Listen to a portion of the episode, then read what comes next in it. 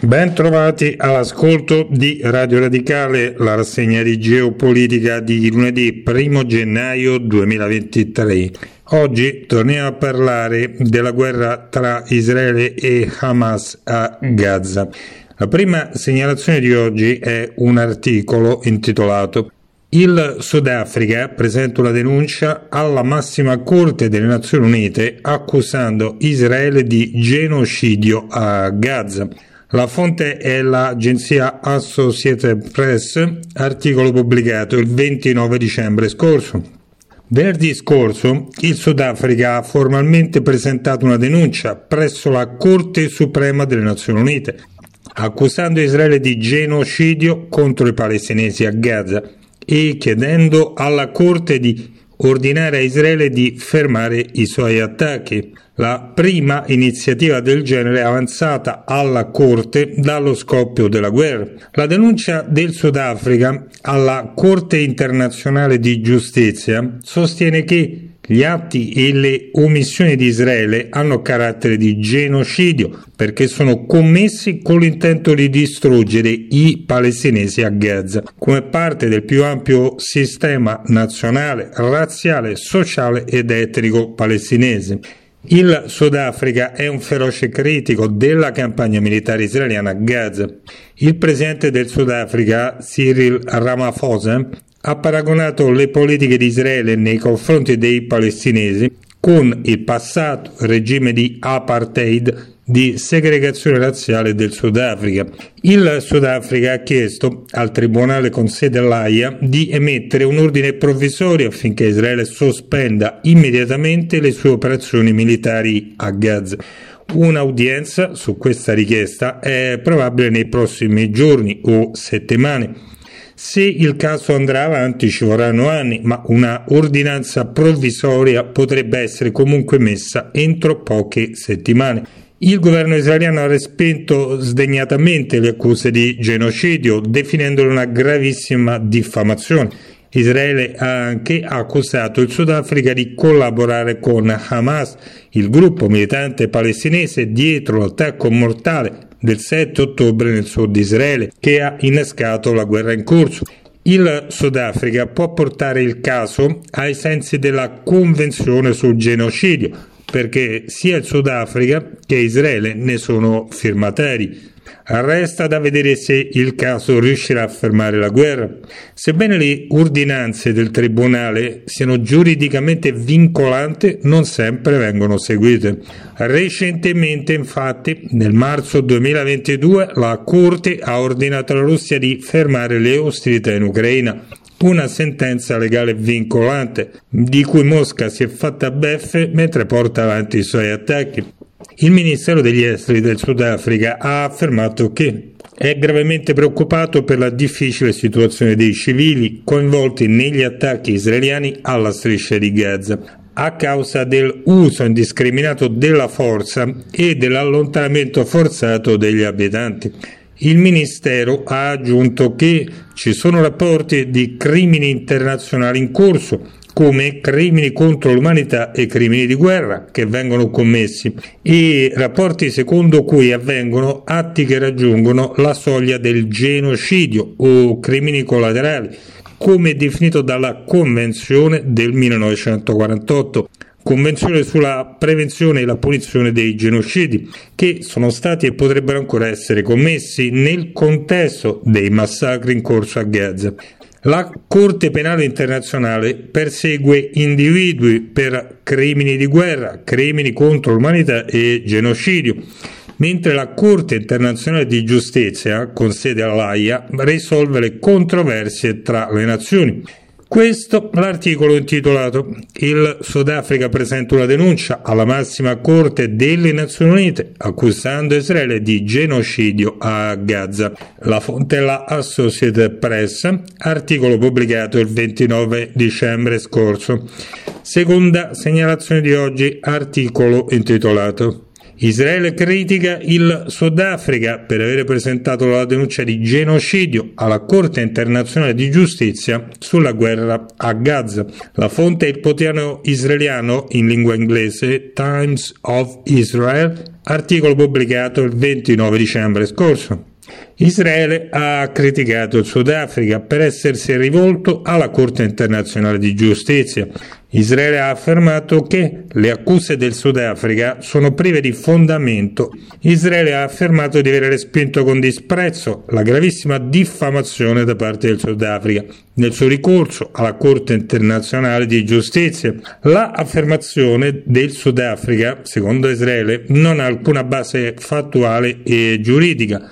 Si tratta invece di uno sfruttamento spregevole e a buon mercato del Tribunale dell'Aia, ha affermato il Ministero degli Esteri israeliano.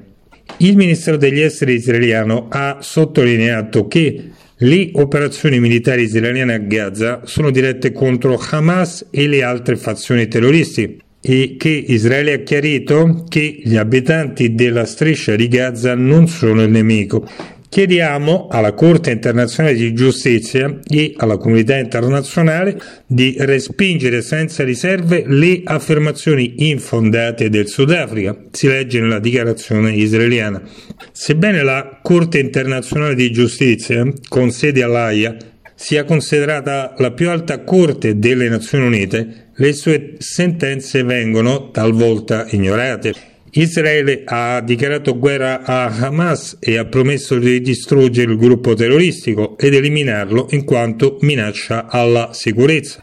La richiesta al tribunale è l'ultima mossa da parte del Sudafrica, un forte critico di Israele, per aumentare la pressione dopo che nei giorni scorsi i deputati del Sudafrica hanno votato a favore della chiusura dell'ambasciata israeliana a Pretoria e della sospensione di tutte le relazioni diplomatiche fino al raggiungimento di un cessate il fuoco nella guerra.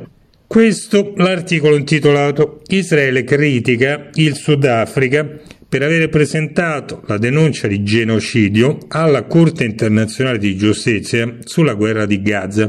La fonte è il quotidiano Times of Israel, articolo pubblicato il 29 dicembre scorso.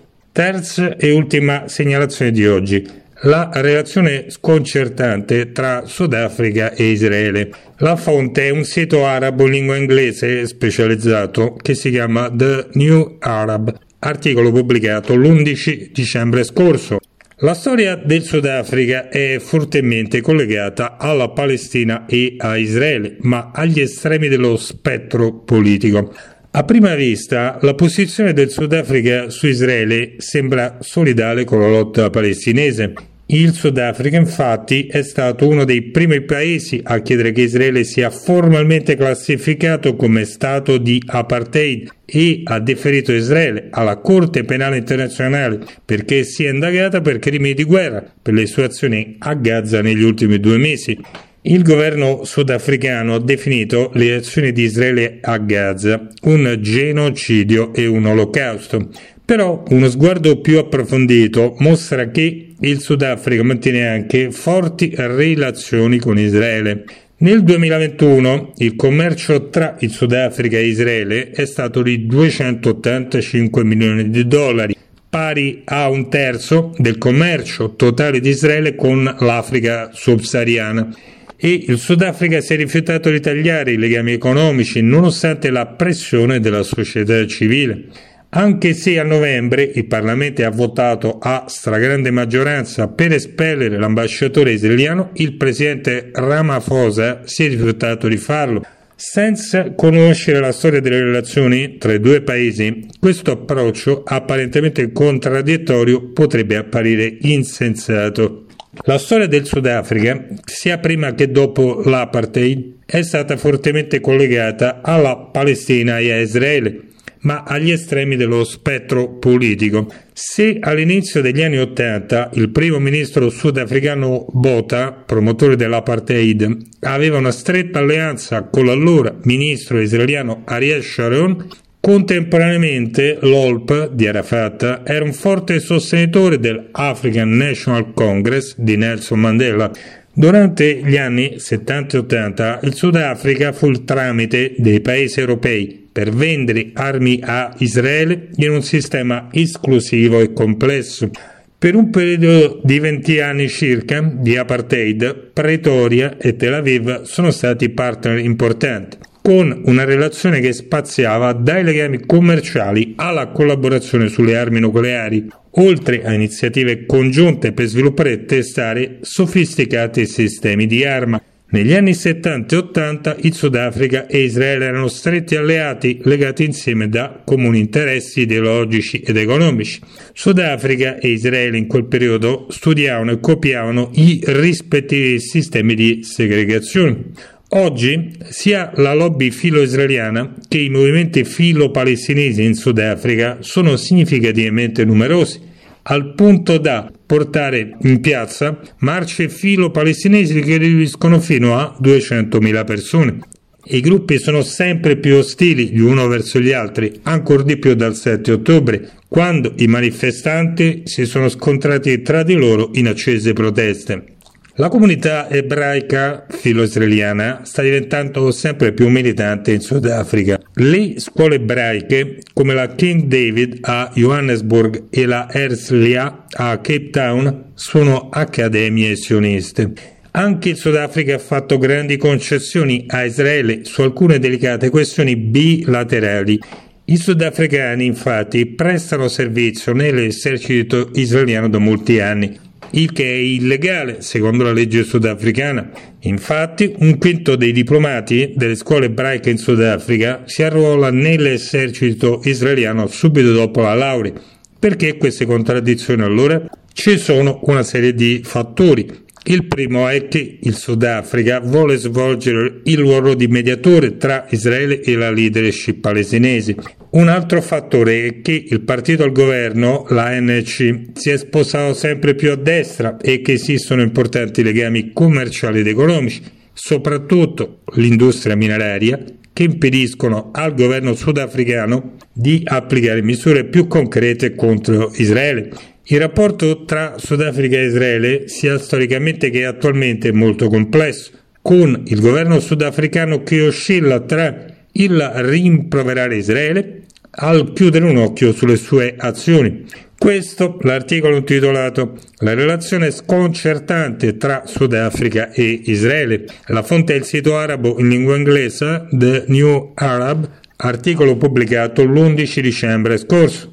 Termina qui la rassegna di Geopolitica di lunedì 1 gennaio 2023. Abbiamo parlato della guerra a Gaza e dei rapporti tra Israele e Sudafrica. Vi ricordiamo che potete ritrovare questa puntata e tutte le precedenti sul sito radioradicale.it/rubriche la rassegna di Geopolitica. Un saluto da Lorenzo Randi.